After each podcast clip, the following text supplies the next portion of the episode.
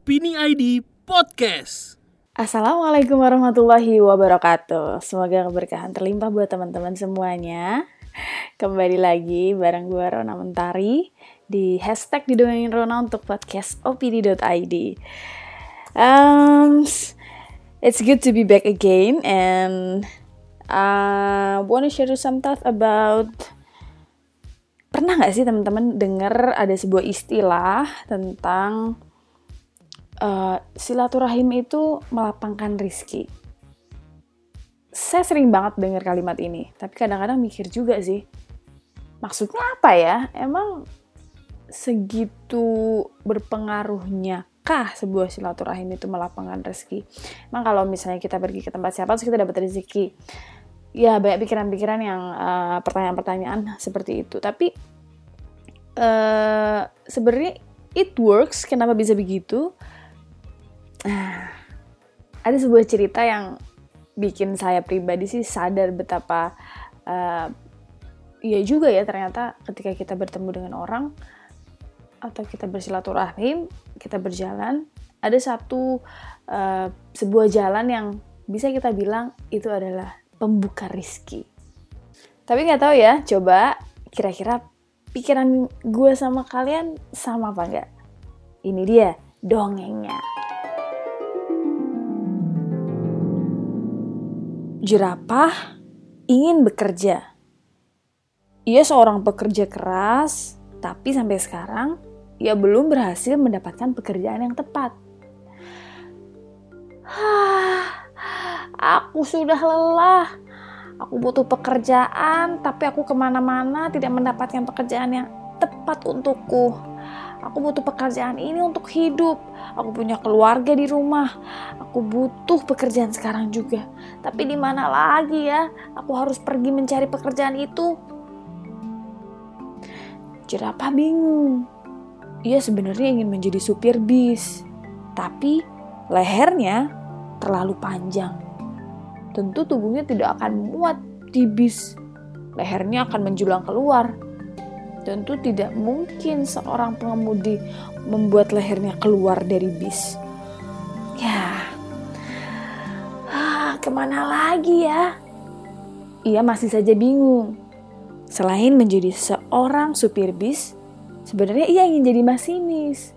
Tapi kereta api juga tak cukup tinggi untuk bisa membuat jerapah berdiri tegak. Tidak mungkin kan ia berguling-guling di dalam gerbong kereta sementara dia harus menjadi masinis. Tapi ia tak menyerah.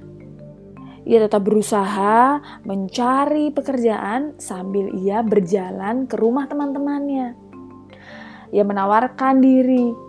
Ah, kalau kalian butuh pekerja seperti aku, aku siap menjadi pekerja uh, kalian ya. Dia datang dari rumah ke rumah, bertemu dengan teman-temannya. Walaupun tidak mendapatkan pekerjaan, ia senang. Ia bisa bertemu dengan temannya, berbagi senyum, berbagi kabar, dan tentunya berbagi cerita.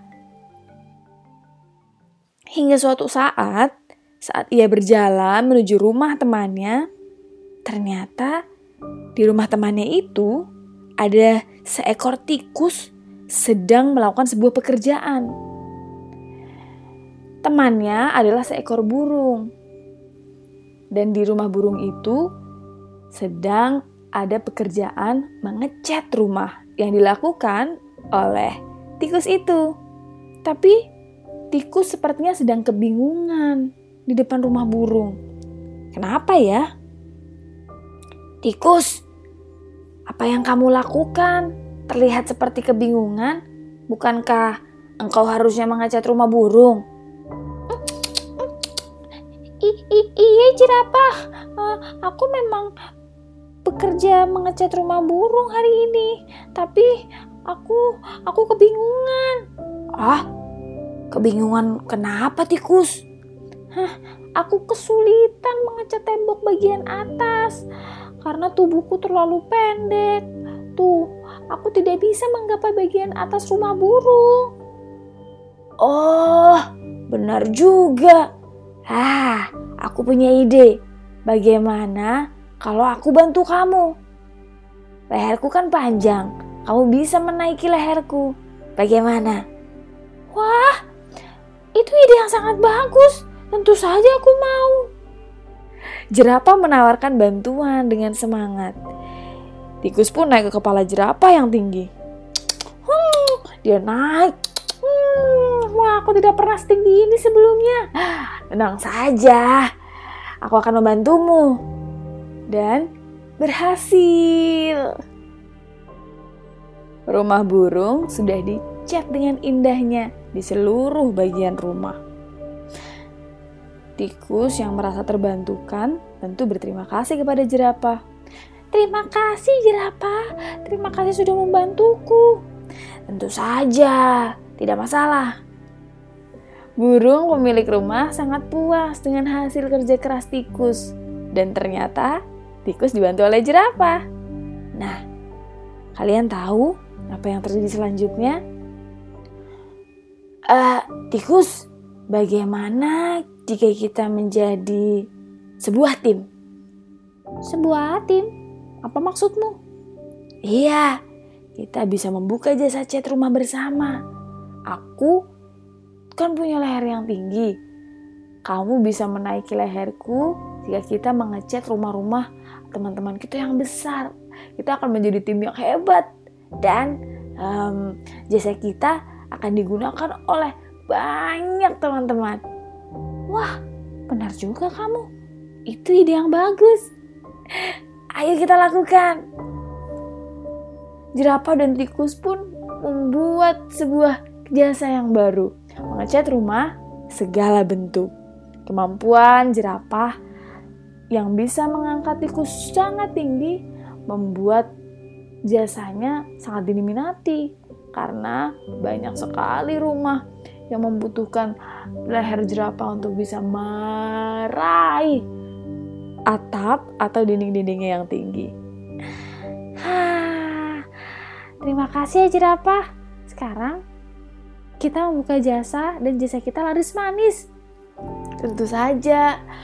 Kalau aku tidak berjalan dan akan bersilaturahim ke rumah burung, sepertinya aku tidak akan bisa menawarkan bantuan itu padamu. Dan kita tidak akan bisa membuka jasa ini bersama-sama. Yeay, kita tim bersama. Yeay, kita tim yang hebat. Nah, seru ya. Lihat kekompakan tikus dan jerapah membuat bisnis jasa cat rumah bersama-sama. Ah, semoga terinspirasi ya dengan kisah tikus dan jerapah. Sampai jumpa lagi di podcast dongeng selanjutnya. Wassalamualaikum warahmatullahi wabarakatuh.